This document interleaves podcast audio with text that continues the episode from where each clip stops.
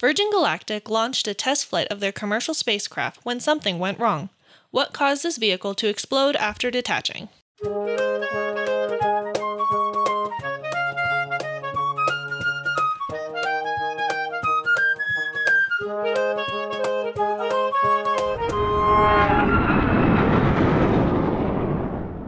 Welcome back to the Hard Landings Podcast, everybody. I'm Nick. I'm Miranda. And I'm Christy. Hey, Hello.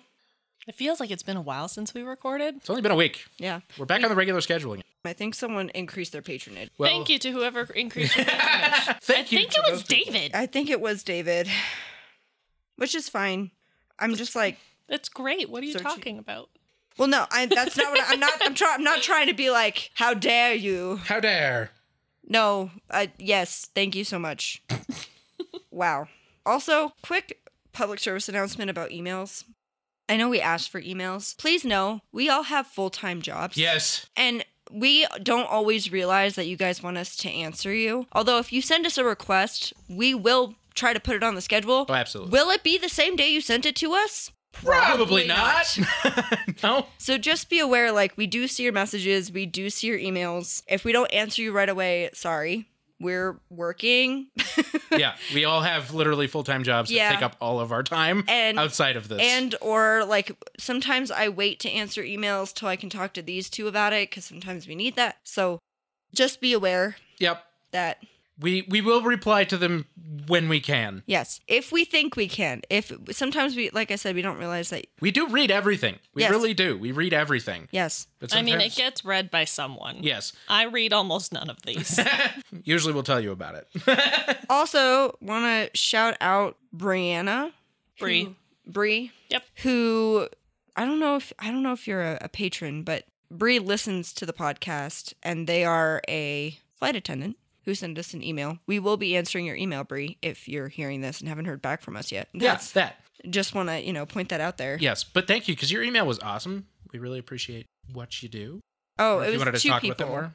David did, and Manu did. Ah, they could do you both. Okay, other housekeeping stuff. Sign up for the newsletter, Yes. please, Please. and thank you. There's like four people who signed up this month, and I'm like, thank you. I worked so hard on it. There is a new one coming out tomorrow if you are listening to this the day it airs.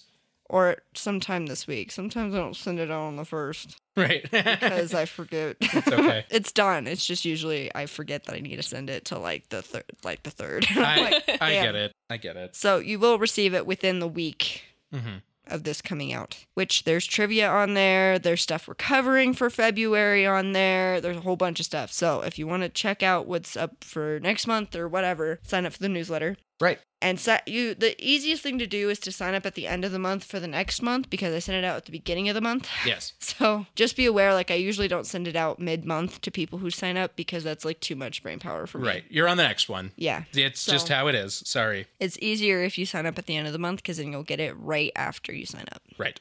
Ducks are available. Decks are always available. check out the Patreon, check out the Merch. merch page. Also, all available all the time. So there you go. That's all the thing. Yep. So what are we covering today, Nick? Today, we're covering a really strange one. Oh. Uh huh. we are covering Virgin Galactic Powered Flight 4. Powered Flight 4. yep, that's weird. Everything about that's weird. We're going to space. Actually, I don't think we actually technically make it to space. No, no, we don't. Not, not even close, actually. Thank you to our patron Helen and Alan Alan. for recommending this episode. Thank you. Is it Alan 1.0 or 2.0? Alan, who inspires Miranda Rage. So 1.0. Got it. There's some things. I don't know if this one will really make you too ragey, but there's some things. I don't know. I got a little upset. Yeah, it's a little frustrating when you break it down, but Some people have a very utopic version of the world in their head. uh huh. I won't disagree with that, that sounds suspicious. right? No one can ever make any mistakes ever. Ever, never, ever. If that happened, we wouldn't have a podcast. That's true. Just saying. Well, we wouldn't be here for no reason, so uh yeah. Okay. So this accident occurred on October 31st of 2014. This was Halloween. relatively recent. Yes, on Halloween Day of 2014. What were we doing Halloween Day of 2014? We were in I have high no school. idea. Wait. Wait, You were in high school. we were not. That was our first Halloween together. Yeah, I don't remember. I think we were at my- college. I think we were at my mom's. Were we? Or were we at your? what day of uncle's? the week was that? now we gotta look it up. Ah, Jesus. so this occurred on Friday, October 31st, 2014. Oh, I was definitely in school. All right. This is a very strange one because of the vehicle we are talking about. Vehicle is the term that is used throughout the report. Don't come for me. I use many a word because this is just I I, accidentally wrote aircraft. It is not technically that. it is. It's a craft and it's in the air. It never made it to space this time. This one has made it to space. Not though. this time. Not this time. Not foreshadowing, but I'm foreshadowing. but it is also a spacecraft, and as such, they call it a vehicle. I call it a craft many times because it's a craft. Whether that be a watercraft, a spacecraft, a landcraft, A an aircraft, landcraft. Vehicle. it is also that. it's also an aircraft and a spacecraft, Vehicular device. vehicular device. Pick your favorite synonym here. yes. So this was the VSS Enterprise, which is a Model 339 Spaceship 2 from Virgin Galactic. I like how it's the Enterprise. Yes, they named it the Someone VSS was a Enterprise. huge geek when they named this. Yep, that's kind of unfortunate though. so Oh well, this thing, uh, the best way I can describe it is you have to look it up. you have to look it's, it up. It's on the the newsletter from In- January. In case you ever wondered, this is a Burt Rutan design. It looks like it. Yep. If you don't know what I'm talking about, look up Burt Rutan aircraft and hit the images on Google because you will be astonished at the weird things this man has designed over the years. That work somehow? yes, they all do. He decided to take everything we knew about flying and be like, I'm going to prove that this still works a different way. He pretty much threw it in a shredder and recombined the pieces into some sick, sad version of an aircraft that works. He really liked doing weird things with aircraft. So this is a this this particular thing is a two-part vehicle. We'll put it that way. One of them is definitely an aircraft. Yes. But the one in question, the one that had the accident, is not that one. It is the second part so, of it. so Spaceship Two Right. connects to and is originally launched from White Knight Two, Right. which is a bigger, weirder looking thing that is actually an aircraft. Right. That is Yeah. true. The thing that Miranda's looking at. Yep, that. Uh-huh. You have Yeah, questions? that's the thing. Yep, that's the two parts. It looks like there's three aircraft in one. That's right. what it looks so like. right. So the White Knight has two fuselages Yes. and has two different crews in it.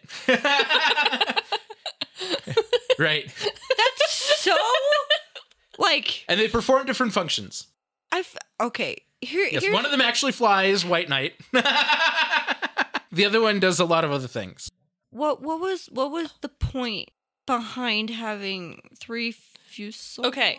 So White Knight 2 carries Spaceship 2. Right. Spaceship 2 is the Mm-hmm. Spaceship third two thing you is see. the thing in the middle. Right. That's the thing in the middle. It says Virgin on the bottom of it Yep. Yes. in the picture. So That's the thing. White Knight carries Spaceship 2 up to about 46,000 feet. And from there, Spaceship 2 detaches or releases, has its own rocket on it, goes into space. And the whole point of this is to be a space tourism thing. You are Right. in space ever so briefly, and then you come back down. It was to prove it was a thing. And then for those of you that have been following the whole saga with the rich people in space thing, you will know that Virgin Galactic managed to actually successfully start this venture Last year. last year. And now they are doing these flights for commercial use. For, This was one of the test flights that did not go so well. Oh well, right. there we go. So, all of that to say that this is a very strange vehicle. Please, for the love of God, just look at it. There's no way we're going to be Please. able to describe it's it. on the website. No. Go take a look at it. It looks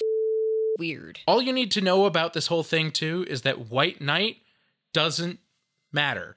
And everything Great. related to it doesn't Doesn't matter. matter. So it looks it's the weirder of the two objects.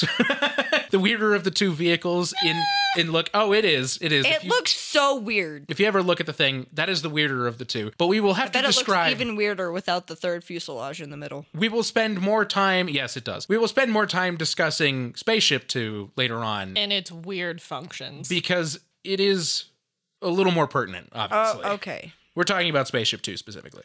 This is a test flight over the Mojave Desert from Mojave Airport, which is Excellent. a very famous test airport, by the way. The world's largest aircraft is there. It is a massive thing that is like White Knight 2, but is much larger in size. It's like taking White Knight, but scaling it up. And then on top of that, NASA and the military both use the Mojave Desert area as a test facility. Right. They use this for testing from Edwards Air Force Base because it's in one corner of it, and they use this for testing anything from NASA, anything from the Air Force, any of anything. This is a big giant test area because it's over Death Valley in the Mojave Desert, which is pretty unpopulated. yeah, there's Pretty nobody much, there. if anything goes wrong, the pieces won't fall on people. Right. And they're recoverable because they don't end up in the ocean. yeah, they just end up in an ocean of sand. Right. And it's really unfortunate we talk about that because that's exactly why they were testing there this time. Okay. And well, that's they had to put all of that to use. great. The captain for this flight was Peter Siebold. He was Wait, Captain in White Knight. no Captain. spaceship. We were talking solely about spaceship. They didn't Okay. even give me any of the information about who White was in Knight? White Knight. Okay. So I just want to. There's two different you're, crews. you are okay? absolutely correct. Technically You are three. correct, I'm yes. just making sure. yes, you are correct. No, we are talking about spaceship. Spaceship Two. two. Just the spaceship. Just the spaceship. Got it. Captain for the Spaceship Two was Peter Siebold. He was 43 years old at the time. He had 2,988 hours. That's it. Total. In what? That was his total. Does it say? don't know.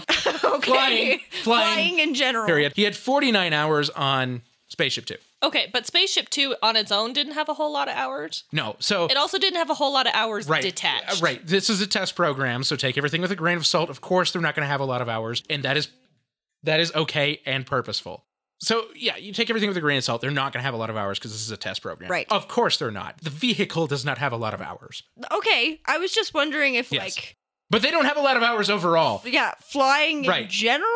Right, right. So the first officer is Michael Alsbury. He was 39 years old at the time. He had 2,154 hours total. So both of them have under 3,000 hours. Yes, but to be fair, to be a commercial pilot, you need 1,500. So, Yes, that is true. And that is why they're legally allowed to be here. Right. But also, you have to imagine these people are doing a very specific thing and they're on a very specific venture. They're not aiming to be airline pilots. So their time is pretty much built to be test pilots. I have a feeling, though, like, if this is going to be a tourism thing, right, that you have to Mm-hmm. have, it has to have some sort of regulation on the amount of hours and Yes. crew times. this and all is a that hot stuff. topic, even As- today.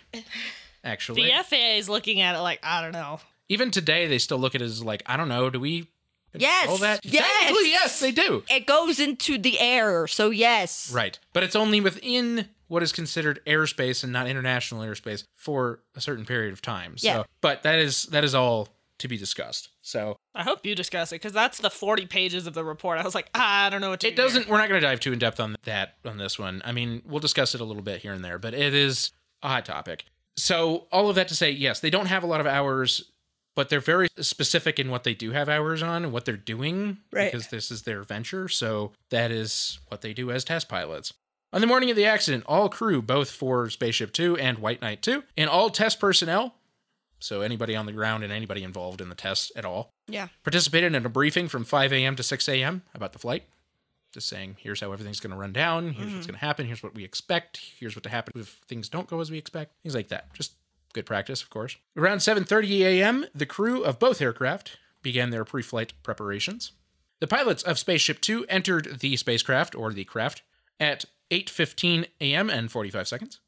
There is undoubtedly a lot of data because all of this, you might recall how Virgin Galactic has done many of their tests, as has SpaceX and um, Blue Origin. Blue Origin. Blue Origin. They all tend to broadcast everything related to their tests, and Virgin Galactic was no different because they did so much stuff live during the tests and everything. So, of course, they have data down to the second. They have data way further than that, actually. So, we'll just cover that now.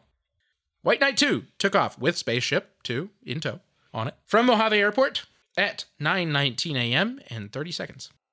The initial climb out and continued climb was normal. 9:58 a.m. and 45 seconds, the first officer from Spaceship 2 began the launch minus 10 checklist. So that is 10 minutes before their intended release from White Knight 2, they did the checklist, the first checklist, which is literally labeled L minus 10 checklist. This checklist was completed successfully, and then at 10:03 a.m. and 26 seconds, the first officer began the launch minus 4 minutes checklist. I don't know if captain and first officer are the accurate terms here. They called him the pilot and the co-pilot. That's what I used. And that's fine. It doesn't matter. But they are still kind of filling a captain and a first officer role. And pilot flying and pilot monitoring are also terms used. Yes, correct. So, in case you needed to know, the captain is the pilot flying Okay. and the first officer is the pilot monitoring. Now, they each have separate roles, and this gets very complicated. We'll talk about that later on. So, he completed this four minute checklist as one of the final preparations before their release from White Knight 2. Okay. 10:05 a.m. and 39 seconds, the captain briefed the tasks that would occur during the boost phase, which is the point after they release, they start the rocket Yeah. on the rear end of the spacecraft and it rockets forward. Okay. That is the boost phase. Okay. Makes sense. Yep. So they briefed on the tasks that needed to happen during the boost phase because it is a lot. 10:06 a.m. and 53 seconds, the first officer called 30 seconds from release. 1 second later, the control room on the ground indicated that spaceship 2 was ready for release. So they were ready to go. 3 seconds later, the captain stated that the control stick was in the forward position, which maximizes the separation from White Knight 2 after release. So they're in a constant climb right now, and the intention is Spaceship Two releases from underneath White Knight, so it has to go down, Right. and White Knight continues to go up for a period of time until they are fully separated, and it's very clear that they're separated, and then Spaceship Two Well, rockets because forward. you don't want them to hit each other, right, because that's going to cause problems. right. So Spaceship Two then rockets forward and then upward, so Okay. it has to get away from White Knight. White Knight. Got it. 10:07 a.m. on the dot. The first officer stated that the launch pylon switch was armed and that the release button was illuminated yellow, so they were ready for release. Simple push of a button. 16 seconds later, the first officer from White Knight 2 began the countdown to release. So they did a three second countdown, basically. They were like, ready? All right, three, two, one, you're off. like, that is it. That is the whole thing. 10:07 a.m. in 19.1 seconds. While flying at about 46,400 feet, Spaceship 2 was released from White Knight 2. Okay. Almost immediately, one of the Spaceship Two pilots stated clean release, quote unquote, which Okay. means they were clear of White Knight 2. After release from White Knight 2, White Knight 2 continued to climb to maximize separation before returning to level flight after separation was confirmed. 10.07 a.m. and 19 and a half seconds, so just 0.4 seconds after the release, the captain commanded the first officer to fire the rocket motor. The first officer then switched the rocket motor control panel switches arm and fire to the on positions, so there's an arm and a fire switch. Which, by the way, this is one of the things that they were testing. They changed a facet of the rocket motor so that it would have more propulsion. Yep. They switched it from rubber to nylon, something like that. So that's Yeah. one of the things they are specifically testing. Right. Okay. So they did so. 10:07 a.m. in 21.6 seconds, so very not long later, just under 2 seconds. The rocket motor started. 10:07 a.m. in 24 and a half seconds, the captain stated good light, meaning that the rocket was lit. Mhm. From here everything happens so fast. As it usually So does. fast. And it's really hard to describe just how fast all of this happens. There is a video, you will see this on our website, and I, we will show it to you in a minute. But everything from here happens so fast, it's hard to even imagine. Okay. 10:07 a.m. in 26.9 seconds, the first officer made a call out indicating that they had reached Mach 0.8, so they were just under the speed, Speed of of sound. sound. Yeah. This was a normal part of the boost phase procedures. One and a half seconds after making the call out, the first officer stated unlocking, quote unquote, as he moved the feather lock lever to the unlock position. Immediately after, the feather, not locked, light illuminated in the cockpit. Now, I will get into all of this. do you describe how it works? Yes. Do you want me to describe how it Uh, works? nope. Okay. I let me do it. Then I'm leaving it there at that point. So the feather started to move within two seconds of that. 10.07 a.m. and 31.4 seconds. So just 0.8 seconds after the feather began to move. The captain stated, pitch up, followed immediately by the first officer stating the same. Suddenly, while rocketing forward at 46,000 feet, so mind you, they had to send it away from White Knight 2, and now Mm-hmm. they're aiming to climb again. The craft suddenly pitched up hard, and a loud bang was heard from the crew before it broke up, which was accompanied by a cabin decompression. Things happen very fast when you're talking about spacecraft. This unfortunately. this reminds me of Challenger. It makes me have flashbacks. Yeah, this is not entirely dissimilar to how quickly that happened. yeah. How quickly it happened. Yes. How quickly it happened. Yes. During the breakup, the captain passed out from G forces and was thrown from the craft while still strapped to his seat. While falling toward the ground, he regained consciousness and found himself falling, still at quite a great height. In a stabilized way, however, so he released himself from his seat and assumed the free fall position. Now, releasing himself from his seat actually automatically released his parachute. Oh, he has a shoot. Okay. I was like, hold Hold on, hold on, hold on, hold on. How the hell did he survive?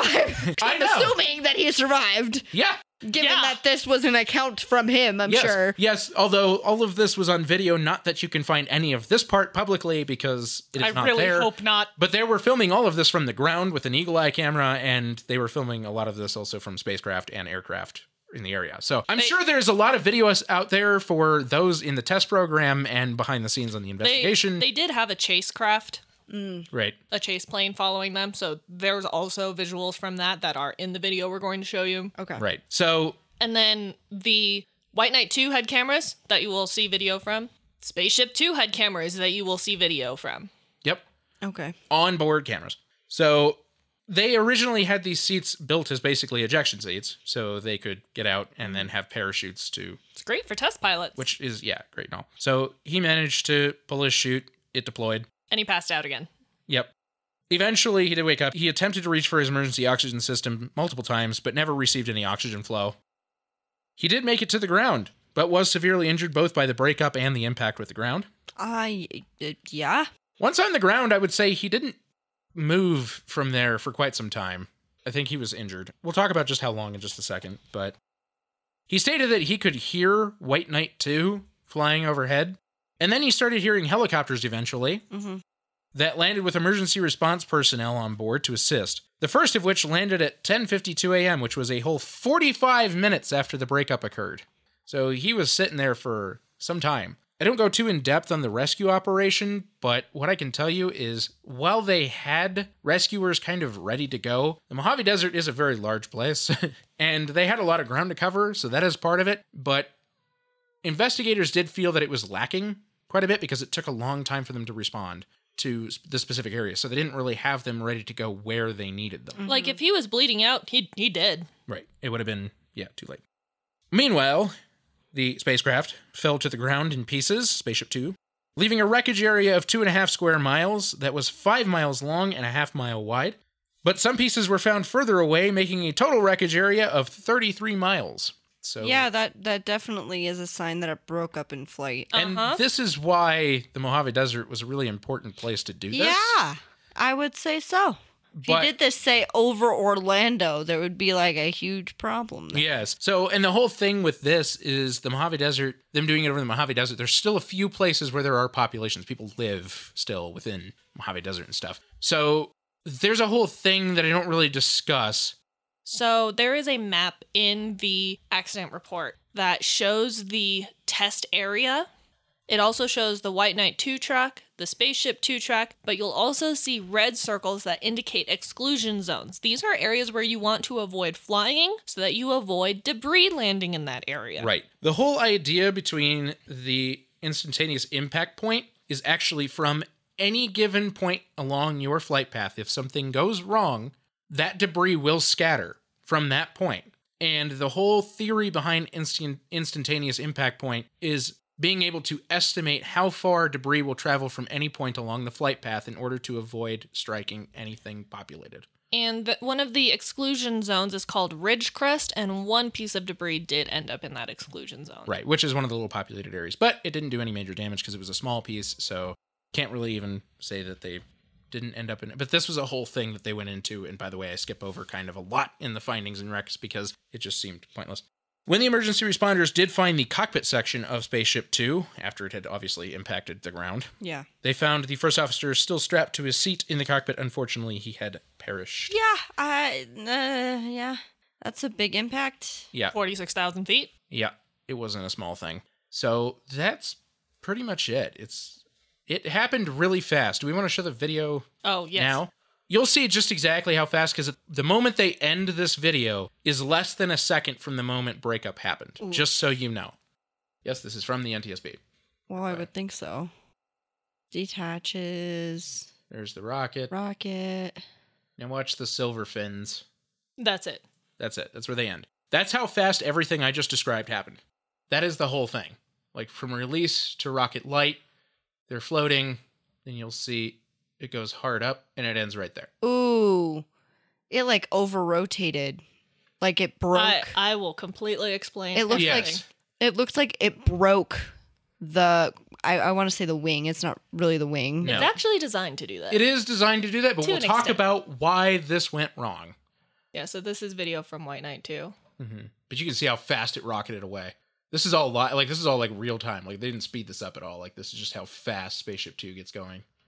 Can't imagine the G forces on that. So that's how fast everything I just described happened. I mean, it is like three to four seconds from the time they release. Well, and it doesn't moment and show then the it happens. actual Breakup. breakup. No, No. and they they purposely hit all that. Like you can't find that anywhere. Like I said, there's probably video of literally the entire breakup, everything falling to the ground and everything. But that is all entirely to the investigators and to the space. Yeah, crews and it test feels pilots. very. I mean, this is not. I'm. I'm going to say this now. That has. This is very different from Challenger because Challenger had its own issues. Mm-hmm. We will at some point do an episode on Challenger. Yes, that it's, is a- it. It. We have to wait for stuff. I know we said that before, but That is such a um, heavy one. Yeah, but it, it's just so interesting that like it literally happens that fast. Uh-huh. Yes. Exactly what happened in Challenger. So So this investigation was performed by the, and, And TSB. TSB. which is kind of strange. It is because it's a spacecraft. Right. That made So- this one complicated. There is an entire appendix of the report. It's Appendix A, for those of you who care, dedicated to the justification of them having jurisdiction over this investigation. It's a lot of legal jargon, but it basically comes down to the fact that despite not falling under the normal classifications of accidents for the NTSB, this accident was a mode of transportation, so it counts. Yep. I can't fault that logic. They're the National Transportation Safety, Safety Board. Board. Yep. As far as performing the investigation, this would have been a data dream because the investigators had all of the things they'd always wanted. Not only was this a test flight that was streaming over 600 parameters of data to the ground, so they didn't have to dig through the wreckage for a flight data recorder, but this vehicle was also equipped with a cockpit image recorder. So Yeah, have that's- images from within the cockpit. That's the horrifying thing. The thing that they've been begging for for decades. yes. The thing that mm, people in the cockpit don't want. It's a good thing they had it, actually. yeah, it is. The first aspect that investigators analyzed was the role of the co pilot's actions in the accident sequence. So, when I wrote this, I thought Nick would cover this, so I have to discuss this a little bit. So, in this phase of flight, they're approaching what they call the transonic bobble. Right. And basically, what happens is when they actually make it to 1.0 Mach, when they reach speed of sound. uh huh, the vehicle bobbles vertically a little bit Okay. does some weird things to lift and stuff when you hit that point. So they're preparing for that. And then you might have noticed the term feathering. yes. It was known early on that the co pilot unlocked the feather. I will discuss why that is an issue in a moment, but that is an issue. So when it says feathering, when we talk about feathering before, Give me a whole minute. okay. That is a very complex system. yeah, I'm figuring it's different because It's this is so- a rocket. This is not a propeller. It's Right. so incredibly different. I Right. cannot, words cannot explain. It is an My unfortunate. brain, yeah. my brain's like something has to rotate And that is for correct. aerodynamic abilities. While you are correct about that, which is the only reason why this word is used correctly in this instance, is because it is still quote unquote feathering in an aviation sense. It is feathering completely separate from how the rest of aviation views feathering. Well, because this doesn't have a propeller, right. so Correct. So at this stage in the report, in the accident investigation, they already know that something went wrong with the feathering system, and that's how the entire narrative is done. So the co pilot, we already know, messed up. okay. He was not supposed to unlock the feathering Feather. at that point. So we already know that his role in the accident sequence is vital to be analyzed. That's why they started there. So question: Yes. Were they eventually supposed to unlock the feather? He just unlocked Yes. it at a I'm, wrong I'm time. going to go through all of this right now. okay, I just want to make that clear. Like it was supposed to feather, he just did it at the wrong time. Let's go into why. Yes. So during the boost phase, he was in charge of calling out when they were at 0.8 Mach so that they were prepared for the transonic bobble. That I, it's a weird term. I don't go with Yeah. it. Yep. They bobble in the air. The little bounce. Yep. A low As they bounce. go through the sonic wave, that's just that's it. That's why, by the way, that's why the Concorde had a delta wing. Fun Yep. fact. Yep. Bobble. Bobble. And he can see when they reach that speed, 0.8 Mach, either by monitoring the digital Mach readout on the upper left of the primary flight display, or by noting when the airspeed indicator changed from a black background to a gray background, which would happen when the air data computer changed over to the inertial navigation system. INS. So, there is a picture of the primary flight display. Up at the top, Sort of to the left is the mock reading, and to the left of that is the airspeed indicator. Okay. In the image, you will see it is gray Yes. because Mach is at point eight at that point in the Yes. image. Okay, we're all on the same page. He can use either of those things to tell when point eight Mach has been hit. Great. Data from the systems, as well as the cockpit image recorder, showed that the system changed from the air data computer to the inertial navigation system. At that time, the Mach display went from 0.795 to 0.705. Because the two systems, the air data computer and the inertial navigation system, actually used two different methods to calculate speed, so the co pilot had preemptively called out 0.8 when it read 0.795, anticipating it hitting 0.8 in like But a- then it didn't. but then it didn't Okay. but the airspeed indicator did turn gray. Investigators determined his attention was probably on the mock display rather than the airspeed indicator background color. This is Okay. important in a minute. He is looking at the mock display, Okay. not the airspeed indicator. Okay. The next step was for the pilot to trim the horizontal stabilizers, and the co pilot was to call out the pitch trim positions accordingly. Once they reached 1.4 Mach, the co pilot was to move the feather lock handle to unlock the feather. But for some reason, the cockpit image recorder showed that the co pilot moved the feather lock handle to fully unlocked just after the 0.8 Mach callout, 9.8 seconds after release, instead of at 1.4 Mach, which would have been more like 23 to 26 seconds after release from White Knight 2. That's weird. Uh huh. Especially since he's looking at the mock Uh-huh. indicator. That's really weird. Unless he didn't know or he thought or something. I don't know. That's just weird. The psychology That's not behind even this, close. The psychology behind this can be a little strange. Investigators wondered if this mistake was due to him misreading the primary flight display, confusing another value as the digital mock readout. What I assume was the human factors professionals, though they did not explicitly say that, they analyzed the primary flight display and found that the two acceleration values of longitudinal acceleration and x and normal acceleration and z are near the mock readout, and this is significant because they are the same size, font, and color as the mock readout. Okay. Hmm. Not great. No. I. Let me keep going. Mm, The co pilot made the 0.8 Mach callout when NZ was at 1.0 and NX was 2.4. When he put his hand on the feather lock handle, NZ was 1.3 and NX was 2.5. When he moved the feather lock handle out of its D10 and towards unlocked, NZ was 2.3 and NX was 2.5. The team deemed it unlikely that he had confused NZ as the Mach value because of him correctly calling out, more or less, 0.8 Mach when they were basically at it, and the odds of him confusing NZ for the Mach within that short period of time were quite low. However, it is worth pointing out that numbers like that on a display should not be the same font, size, and color, and according to the SS2 avionics project engineer, there's never any discussion about that. Human factors, you shouldn't have numbers that look the same next to I each get other. into human factors a lot in the second part of this episode. No, this was not a factor, but maybe think things through. well, I mean, that's why they have test flights, right? Like, that's Yep. the whole point. Although you don't want, you know, an entire vehicle to explode. But But things like this should be designed with human factors in mind way earlier in the process, like Yeah. before the thing's built. But unless you know that it's going to be a problem, sometimes, as we've covered multiple times before, maybe they should listen to our podcast because sometimes Right. people This is- don't, they just don't, re- like engineers just don't realize. But this that's a is- thing. This So- is something they should have taken from aviation, period, because aviation was already doing that. Yes, and this is an avionics engineer. And so it's not like we don't have decades of avionics engineering to work with. We do. And as a Have the technology. Uh, as someone who briefly worked in engineering, in every design there is an entire aspect completely dedicated to human factors. A hundred percent. It takes years to go through human factors. Of course it does.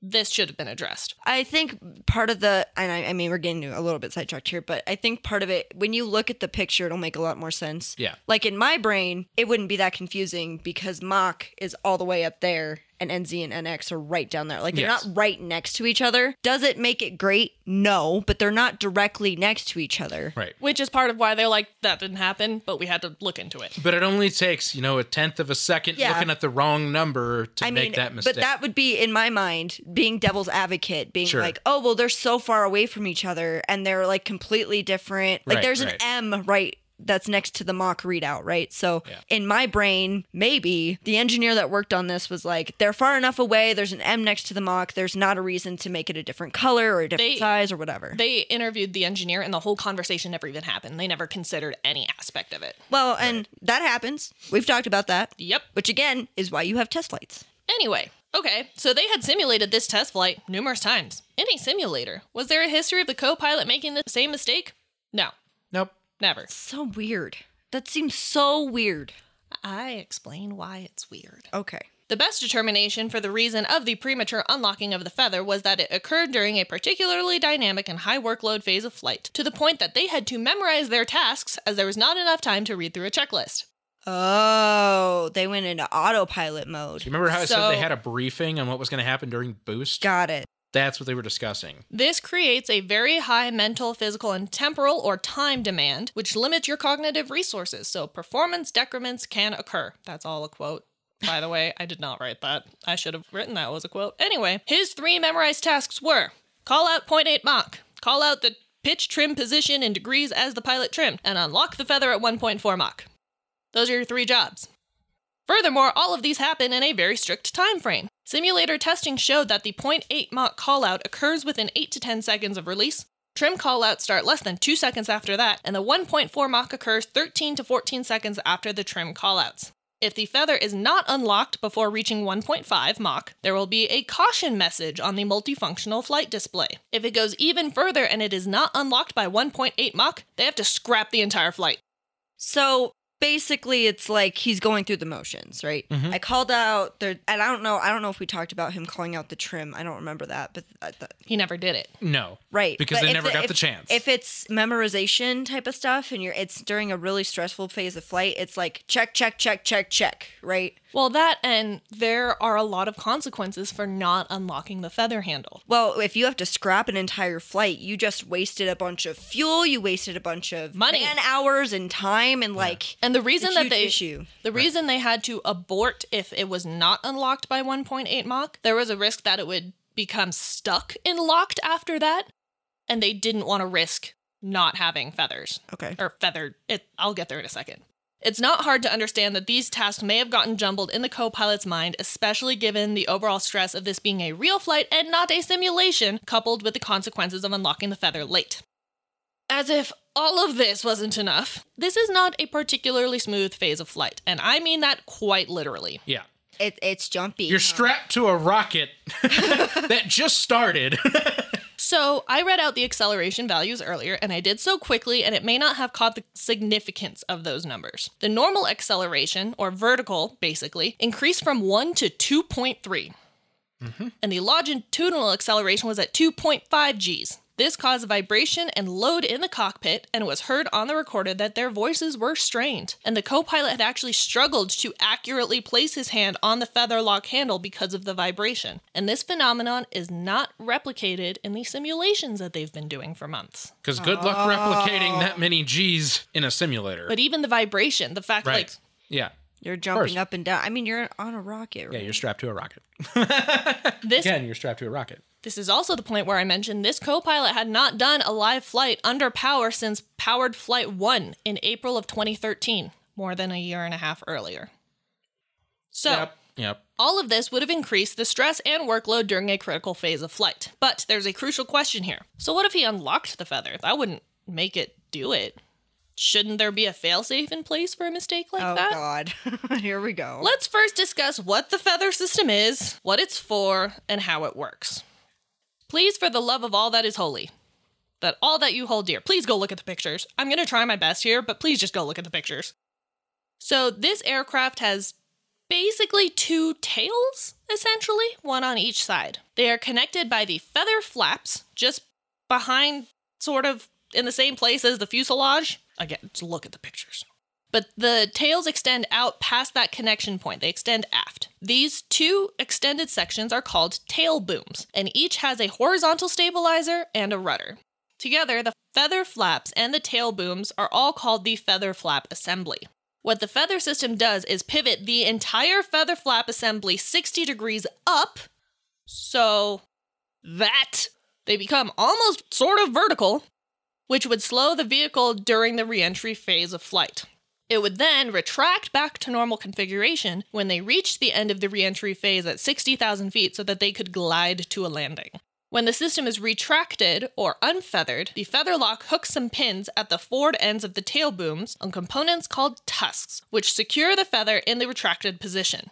The feather actuators, the things that actually make the feather flap assembly move, are on the aft fuselage and connect to the feather flap assembly in the middle between the feather flaps that are connecting the tail booms. Everyone got the picture in their head? Kind of. I'm a little confused on on the point behind it, but So the whole thing moves up and it acts as a drag. Now she'll hold be on. gone. But how is it supposed to rocket upward then? So this is on its way back down. right. Right, but why would they unlock it on its way up? That's the good question. So, do you explain that? Not entirely. Okay. But I'm sure you do to some extent because I don't want to steal your thunder.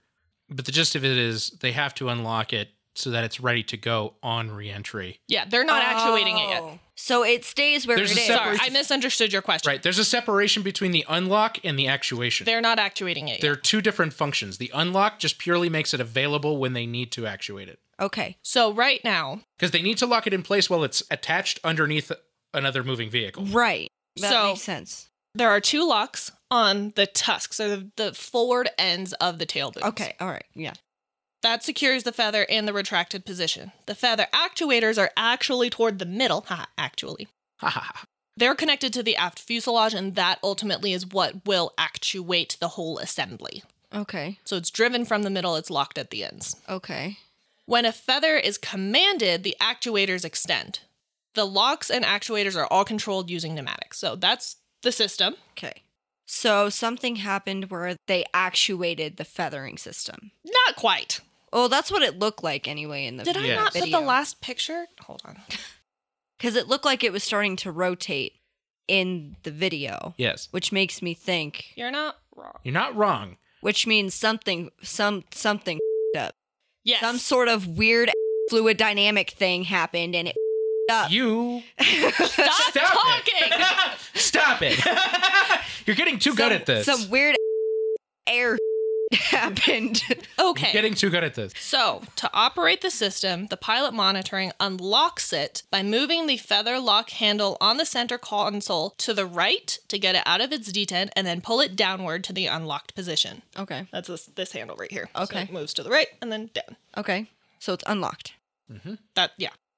So now the system is just unlocked but not actuated. Got it. The pilot monitoring would then extend the feather by pulling the feather handle outward. To retract the feather, the feather handle is pushed inward and the feather lock handle is moved to the right and back upward to the locked position.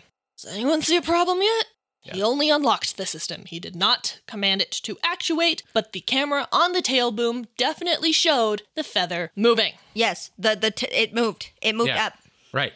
Which some again something up. something happened. Yep. So investigators went to the manufacturer called Scaled Composites, or Scaled for short, for an explanation. Please explain.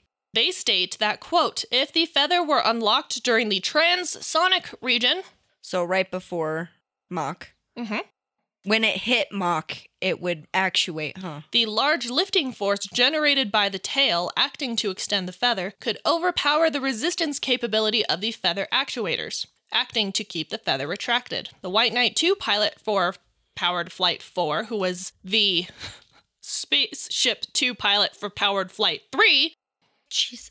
Yeah. among others, stated that the feather was to be unlocked at 1.4 Mach because at that point, the substantial downforce on the tail and the loads on the actuators would be holding the feather without the locks engaged. End Okay. quote. So the same thing that would cause the transonic bobble, Yes. the boom, yes. caused the up and down motion that fought against the actuators. And it caused it to go up. So normally That's why you have to wait till after That's mock. why you wait till 1.4 Mach because Right. then the speed that's coming won't allow it to lift. it Right. forces it to stay in place. It's it's like the centrifugal force thing, right? Like centrifugal, So- centrifugal, whatever. the sort fuck. of. But yeah, Yeah. it'll stay in place because it's already there. But if it's bobbing up and down, it's unlocked. It's going to right. move up. There's not enough force to keep it from actuating upward. right. And when it's just unlocked, it's kind of like Because it- free there's nothing floating. it's not really blocking in it's not place. completely free floating No, it's not completely free actuators- floating. the actuators are doing their best to keep it from free floating Right. but it's working on pneumatics there's only so much it can do it's not Right. mechanically locked There's a lot of forces there, but not enough to keep it in place. Right. There's a lot of forces that are allowing it to go upward. so when they went transonic bobble it went up and it it it so okay so it went up why did it explode i will get to that in two paragraphs great the surviving pilot reported that he knew to not unlock the feather before 1.4 Mach for that reason, but he didn't remember when he was told that. He didn't know if it was in a design review or if it was just in informal discussions, but it had been discussed so much that he considered it common knowledge. Especially the requirement to not unlock the feather during transonic flight, which is exactly what happened. Right. Scaled's VP slash general manager said that the company had not considered the possibility that the feather would be unlocked before 1.4 Mach. They just didn't even consider it to be a possible thing. They were like, no, they just wouldn't do that. No, they wouldn't. That's exactly what happened. But they did that. Human factors, by the way. Next question Did the co pilot know not to do that? The NTSB poured through emails, presentations, any documents they could get their hands on. They found two written references involving the accident pilot, so things they would have seen. One was an email from 2010, So four years earlier. and the other was a presentation slide from April of 2011. So still three years earlier. And they both address the excessive tail loads during the transonic region of flight and that you physically can't actuate the feather during that time. But neither reference the catastrophic risk of unlocking the feather before 1.4 Mach. A different presentation from the same April 2011 meeting discussed an uncommanded feather operation during boost phase would be structurally catastrophic. Oh, well, that answers my question. But this finding was based on the assumption that the feather was already unlocked, so only the feather actuation has to fail uncommanded. In short, there was insufficient evidence to determine whether the accident crew fully understood the consequences of unlocking the feather early. The gist of that is that human factors part of the company and design part didn't even factor in the fact that this was possible. Like, th- it, literally, they could just do that. Assume you put a monkey in the cockpit, please. Right. So, to answer Burren's question, why would the feather being actuated at that phase of flight be so catastrophic? Well, Well, When the feather is retracted, all of the drag forces enacted on the feather during an acceleration phase of flight go through the four hinges, two actuators, and two locks.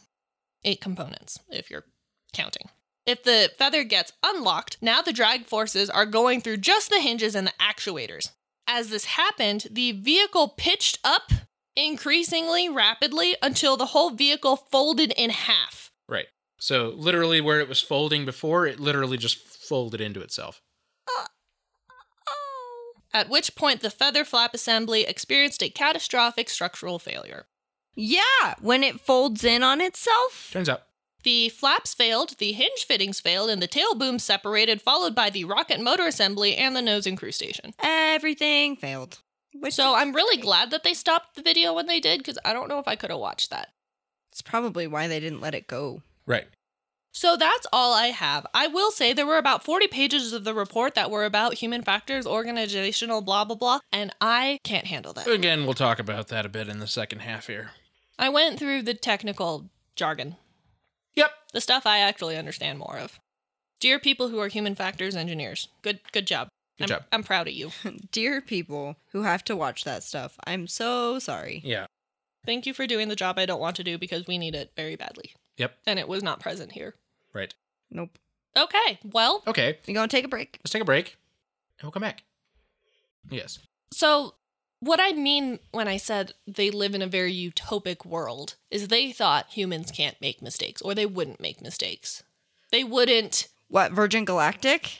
the organization as a whole, the manufacturer, Virgin Galactic, they didn't consider that the co pilot would accidentally unlock the feather early. Which, I mean, there's a billion different situations that can happen in flight, period. And it's hard to But you should account for all of it. You should test stuff like that though Yes. to make sure that if it happens, one, there's a failsafe, and two, that it's not catastrophic or that there's a way for the pilots. I mean, obviously, one of the pilots survived because he had a shoot. I'm assuming they both had shoots, yeah, Yeah. but but he that's was too much forces. he was accidentally ejected. Right. If he hadn't been forced out of the cockpit, He would have been with the yeah, first officer or the co-pilot. I don't know. So I and we were just discussing this while we were during break, but I don't I wouldn't say that I'd get mad at this because it's just he went into autopilot and made a mistake. I mean, we've Yeah. covered no, I thought the part you would have gotten mad at was the lack of human factors analysis. well, Which- to be fair, Yes. that's stupid, right? Yes. We, I think what happened was instead of looking at literally decades of- Decades. of, aviation history and seeing how human factors plays out Actually, it might have been a century at that point.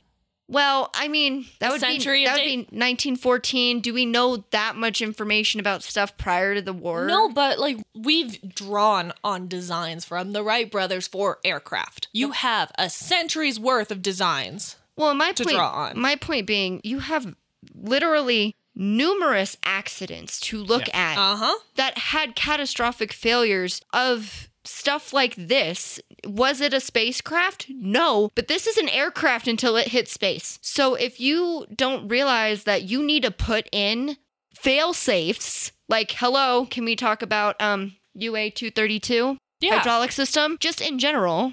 really, just assume something's going to fail and have a backup. it surprises me that they didn't think if these actuators were unlocked.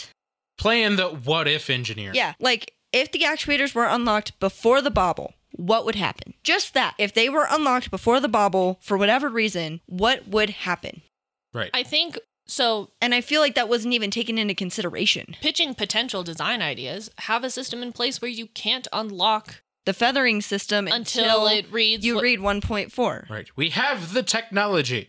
It, this, is, this is 2014 we're talking about. and it didn't. It didn't even have a warning. no, Not not that it would have done a whole lot of good given how quickly everything transpired, but Right. My issue, the pilots themselves didn't know that if they unlocked it early like that, it would be catastrophic. Right. They knew that if they took too long, it would be a problem, but they didn't realize if they unlocked it early that it would literally cost them their lives. In well, we can't determine the extent to which the co-pilot knew that. right. The pilot said he knew, but he wasn't the one in charge of unlocking the feather. He wasn't even paying attention. He didn't realize it had been unlocked. well, and it's possible that the first officer, the co-pilot, whichever one you want to call him, didn't even realize that he had unlocked. He might, like I said, if you go into autopilot and you don't realize that you've unlocked it too early, even if he knew that was the case, Right. that it's already done. Again, it's a tenth of a second decision based on something. and it's too, Human factor. It's too soon for you to relock it. Like there's, Right. it's literally that fast. That's it. Yep.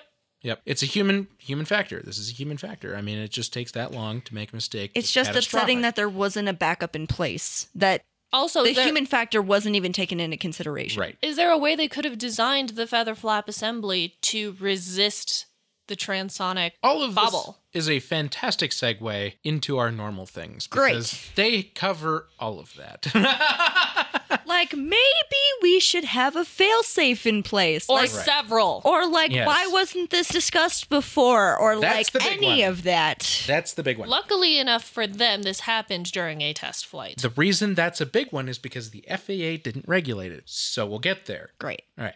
We're doing all the regular stuff findings, probable cause, and recommendation because it all exists here. The only thing that didn't exist was an analysis. Yeah. okay, I understand this is not an ICAO report because I'm not sure this falls under the ICAO's purview.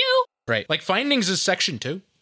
analysis is usually section two. So when I Right. open the report, I'm like, okay, I'll just skip to the analysis. Nope. Where is that? There is no doing that. analysis. Nope. So I kind of uh Frankensteined yeah. my part a little bit. That's okay. Sorry if it felt a little chaotic. I feel a little chaotic. That's all right. Findings. Let's do some findings. They found that although the co pilot made the required 0.8 Mach call out at the correct point in the flight, kind of.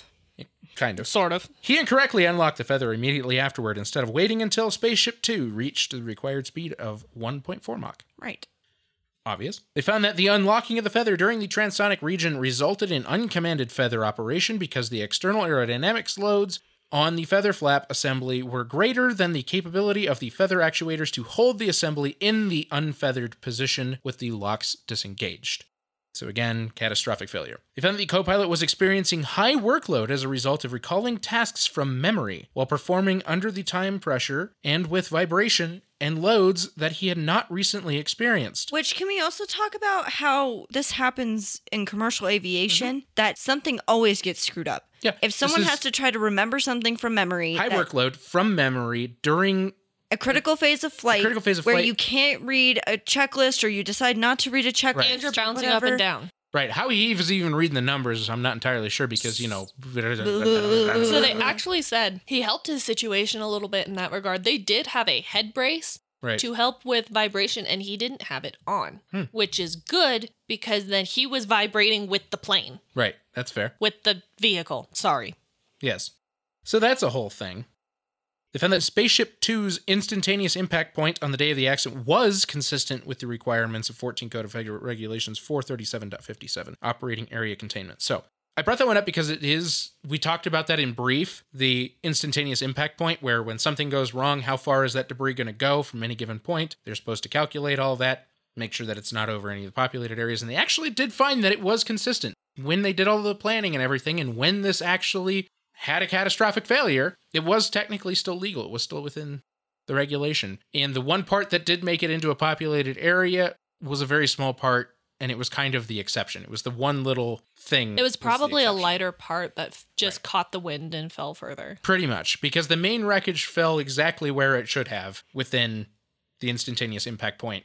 Basically, the whole thing they designed around I The flight think plan. that was the acronym. I hope I was right. it says right there instantaneous impact. Okay, thank God. They found that although scaled composites systems safety analysis (SSA) correctly identified the uncommanded feather operation would be catastrophic during the boost phase of flight, and the multiple independent system failures had to occur to result in this hazard, the SSA process was inadequate because it resulted in an analysis that failed to one identify that a single human error could lead to unintended feather operation during the boost phase, and two, consider the need for more rigorously verify and validate the effectiveness of the planned mitigation measures, as in there weren't really any. So again, human error, Yeah. one single failure point that just wasn't wasn't good. It was bad design.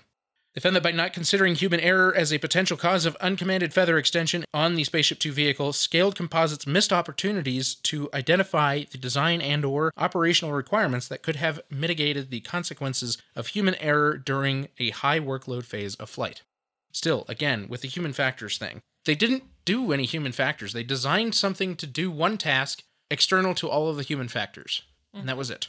They found that scaled composites did not ensure that the accident pilots and other Spaceship Two test pilots adequately understood the risks of unlocking the feather early. So this is hitting more on okay, we can't prove that they didn't know at all, but we can say that they didn't adequately tell them and make this a point often enough that this could be a thing, Like- a catastrophic failure if you do it wrong. Like my question would be is why is that not in the training program for the actual flight itself? Yeah, because all discussion that the pilot reported was he just knew it. yeah, just discussion. it was never trained and drilled Like, into him. Just so you're aware, if this happens before you go supersonic, this can be catastrophic. Like it should be in their training program that that is the case. And it should be simulated that way. And it it just they basically were unable to discern if the gravity of the situation, I'm so sorry, was really made known.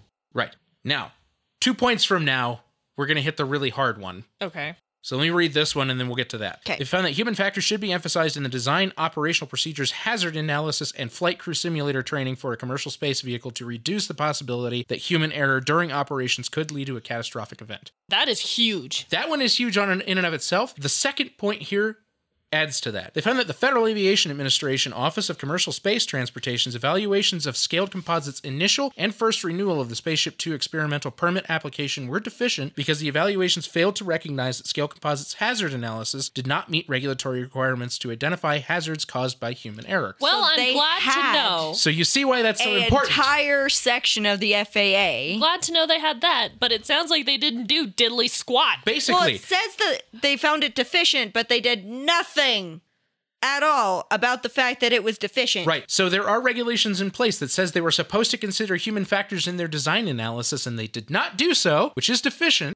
and they were supposed to do so by this point. Now, to add to that is even the next point. They found that the lack of direct communications between the Federal Aviation Administration, the FAA, Office of Commercial Space Transportation technical staff, and Scaled Composites technical staff, the pressure to approve experimental permit applications within a 120 day review period, and the lack of a defined line between public safety and mission safety assurance interfered with the FAA's ability to thoroughly evaluate the Spaceship Two experimental permit applications.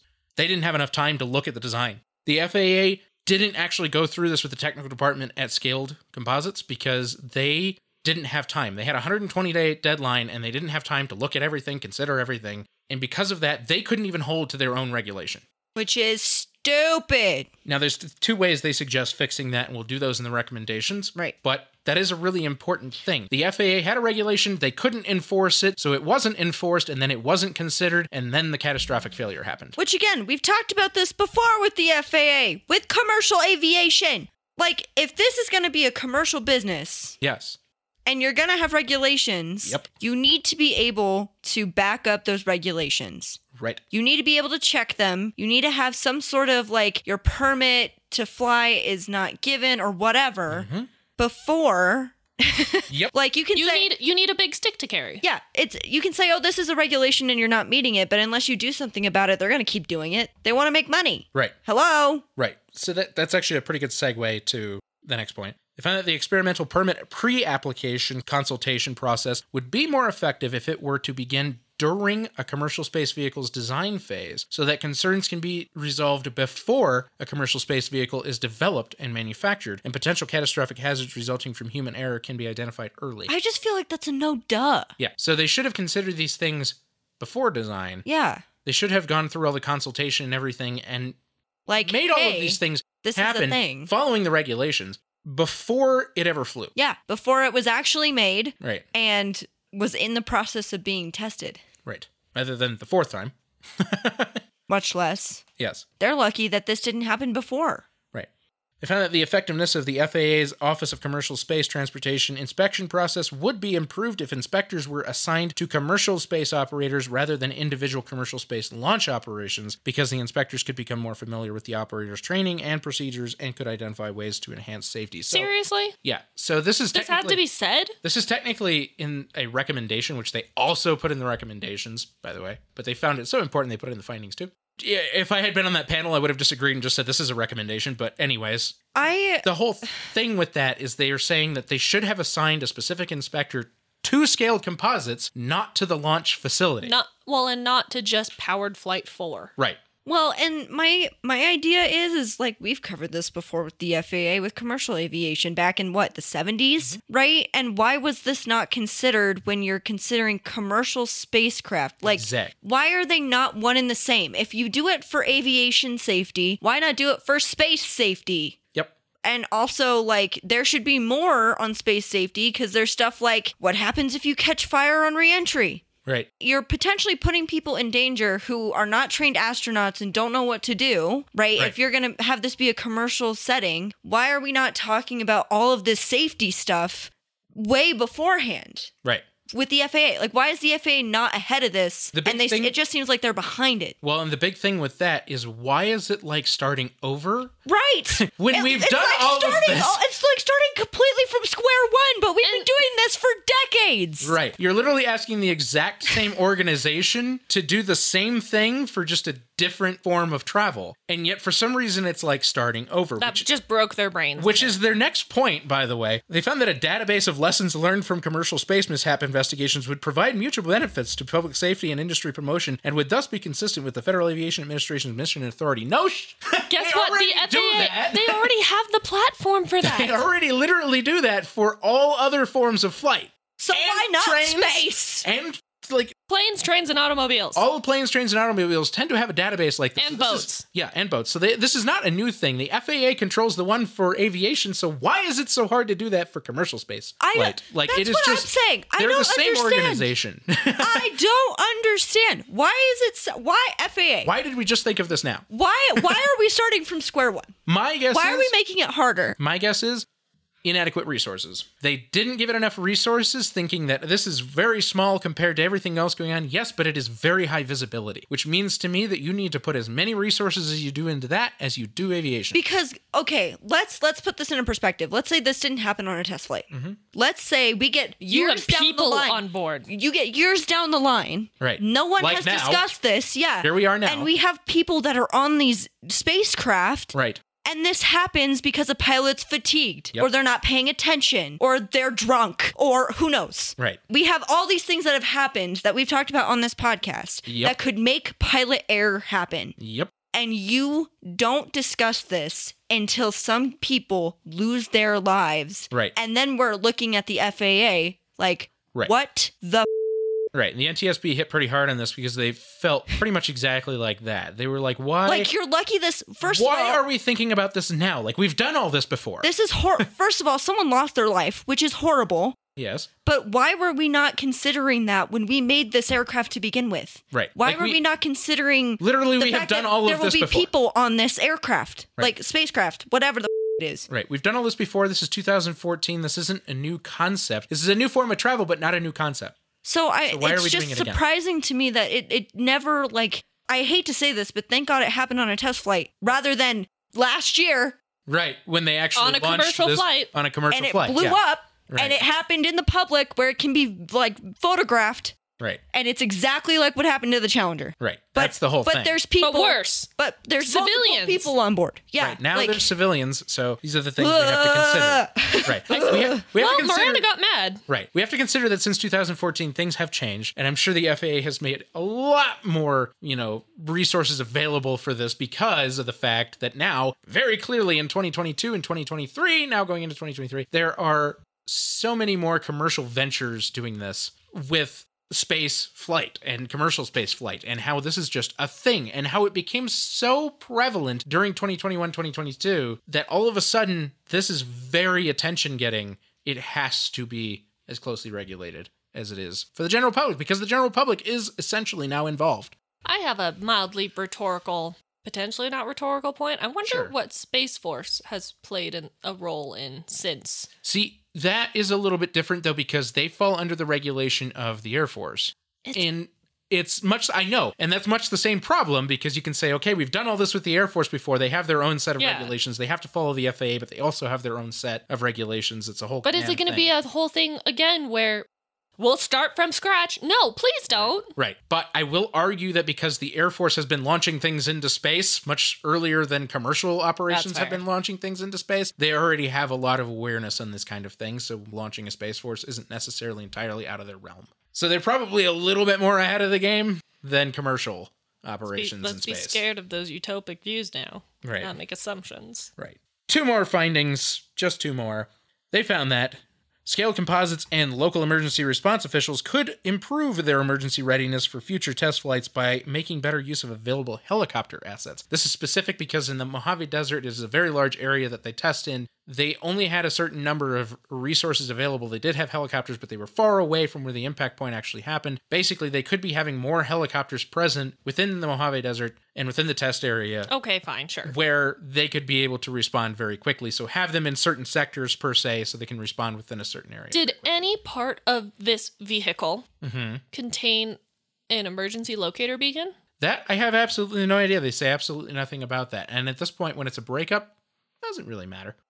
I mean, it matters a little bit. yes, they had so much data on this anyways that it kind of didn't need it. They knew exactly where every piece of it was, basically, as it fell. But especially for the seats, right, it would be kind of nice if, like, the parachute pack right, had beacons. yes. Because if you do, for whatever reason, I don't know, get ejected, Right. It seemed as though somehow, some way, they knew exactly where the pilot was. It just took time to get to him. That was the problem. They knew where he was when he. Okay, that was it up. that was part of my question. Is That's what it, they made it sound like that wasn't a problem. They made it sound like locating him wasn't a problem. It was just a matter of the time to get from where they were to where he was. Gotcha. And that's why they suggested this, because more than likely he had some kind of indicator or. Again, this whole thing happened on camera. I know, They but- kind of knew where he ended up. But yes, I agree. I recommend Yes. having an emergency locator beacon in the parachute pack. Yes, this isn't entirely out of the realm of possibility since technology it exists.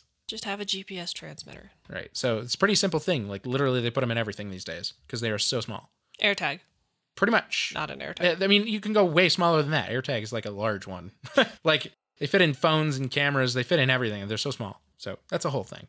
Finally, they found that additional parachute training and procedures would have better prepared scaled composites test pilots for emergency situations. So okay, fair. that's fair, but I would say it still saved somebody's life. So ultimately, I understand why they saved this finding for last. They were like, okay, this isn't really that important. Whether or not that has anything to do with the first officer co pilot, I don't know. I don't know what his state was after the breakup. I don't know if they would have a way of discerning that.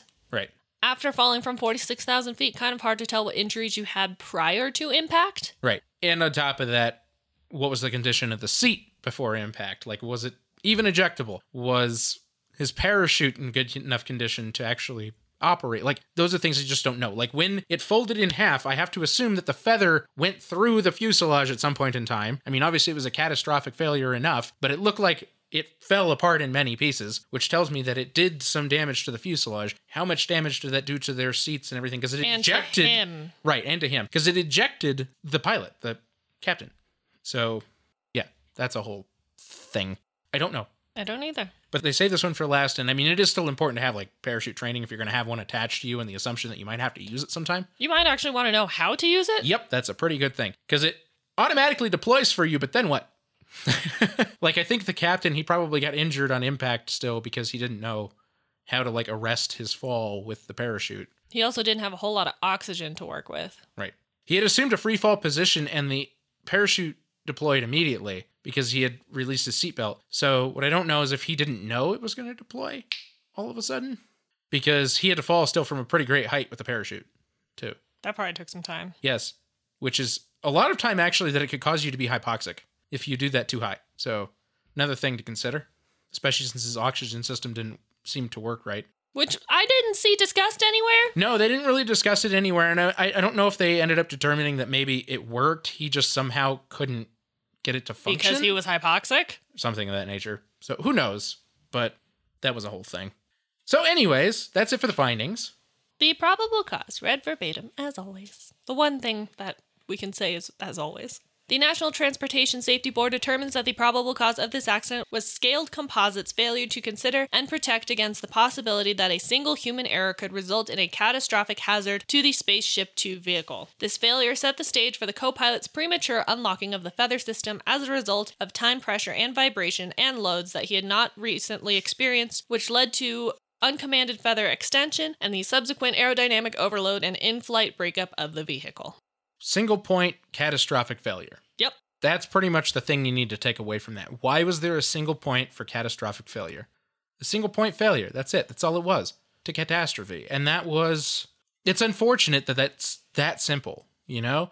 It should have been thought through a little bit. That's the human error piece, right? The human factors. So let's do some recommendations because there are some. To the FAA, there are a lot I would hope so. because that's the main thing. Please don't start from square one. Right.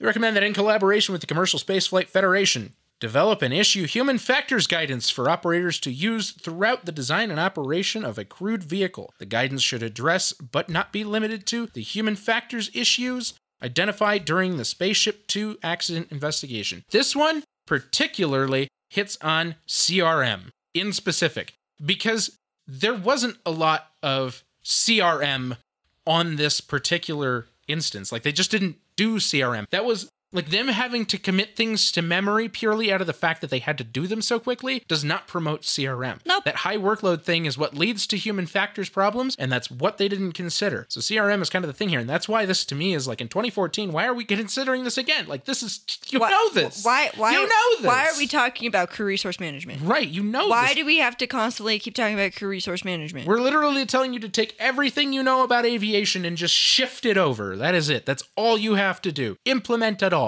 I know it's a lot of work, but you have to do it just like everyone else. well, and it's you're you're gonna have to find a different way to do it, right? Because there's so like we talked about, there's so such a small amount of time Right. for all these things to happen. So Right. is there time to do a, a checklist? Right. No, but maybe How these do are we- memory items right. that and how do we split these tasks up in So a that- manageable fashion to avoid human factor like problems? there should be call outs from each pilot, right? Like right. And there were some, but there needs to be a deviation in who does what right. and how those tasks are like it literally needs to be manageable. It Right. needs to be manageable, and it wasn't. So which is why there was a mistake. Right. Human error does happen. They recommend implementing steps in your evaluation of experimental permit applications to ensure that applicants have one identified single flight crew tasks that if performed incorrectly or at the wrong time could result in a catastrophic hazard and two assess the reasonableness including human factor considerations of the proposed mitigations to prevent errors that could result from performing those tasks. And three, finally documented the rationale used to justify related assumptions in the hazard analysis required by 14 Code of Federal Regulations 437.55. So, all of that to say, everything kind of we've been talking about, but within an experimental program, there needs to be specifics about human factors, when to implement it. During the application process for a commercial spaceflight, they need to be considering these things so that it's not a problem during test, it's something they address beforehand, Right. like a single point of failure.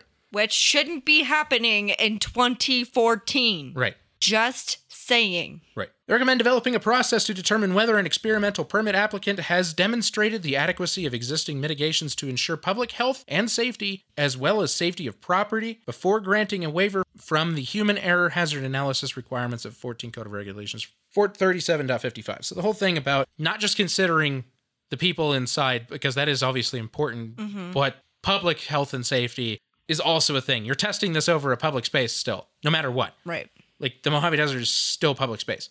Is it going to be a hazard to the public? And the answer to that was yes, potentially. This could have been.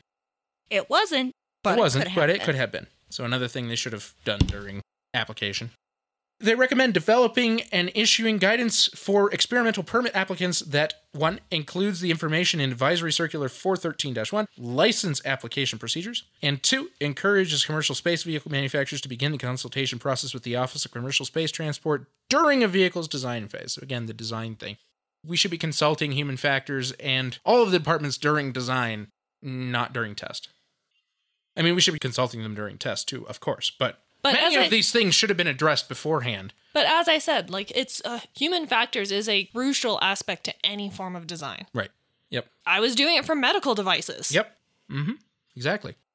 They recommend developing and implementing a program for Office of Commercial Space Transportation Inspectors that aligns them with individual operators applying for an experimental permit or a launch license to ensure that the inspectors have adequate time to become familiar with the technical, operational, training, and management controls that they will inspect. So, this comes down to the fact that the FAA had basically assigned an inspector to this launch, saying, You have to learn everything about this spacecraft just before it launches, rather than working with them on a continued basis from the time they submit their application all the way through to launch, because they should know everything about it as it's developed. Right. That would have saved a lot of face, but that didn't happen. They recommend in collaboration with the commercial spaceflight industry continue work to implement a database of lessons learned from commercial space mishap investigations. Encourage commercial space industry members to voluntarily submit lessons learned. That's the whole thing. The FAA already has that for aviation in general.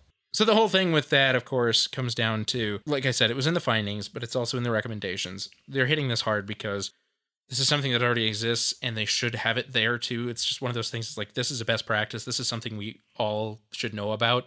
So it just doesn't happen. It's it's all part of just public health and safety. It's just good to know.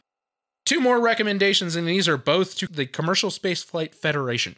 This is the group of commercial spaceflight operators, which to this day includes, you know, Virgin Galactic, Blue Origin, SpaceX, all that.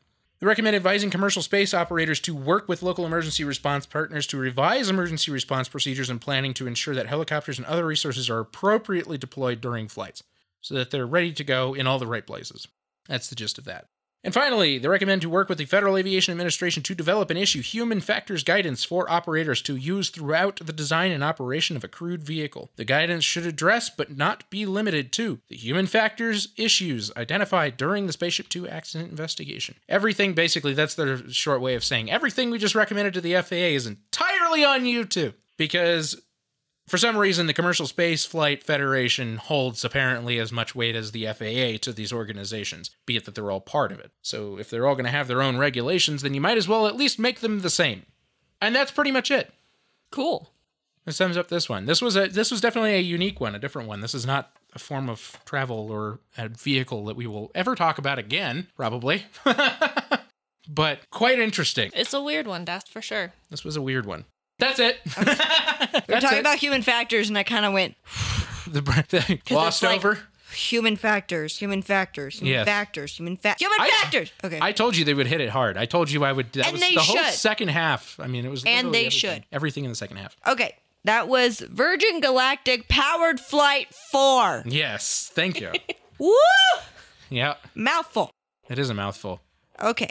Thank you so much for listening. If you want to, we are going to be talking about some cool stuff on the post episode. You can go check out the Patreon.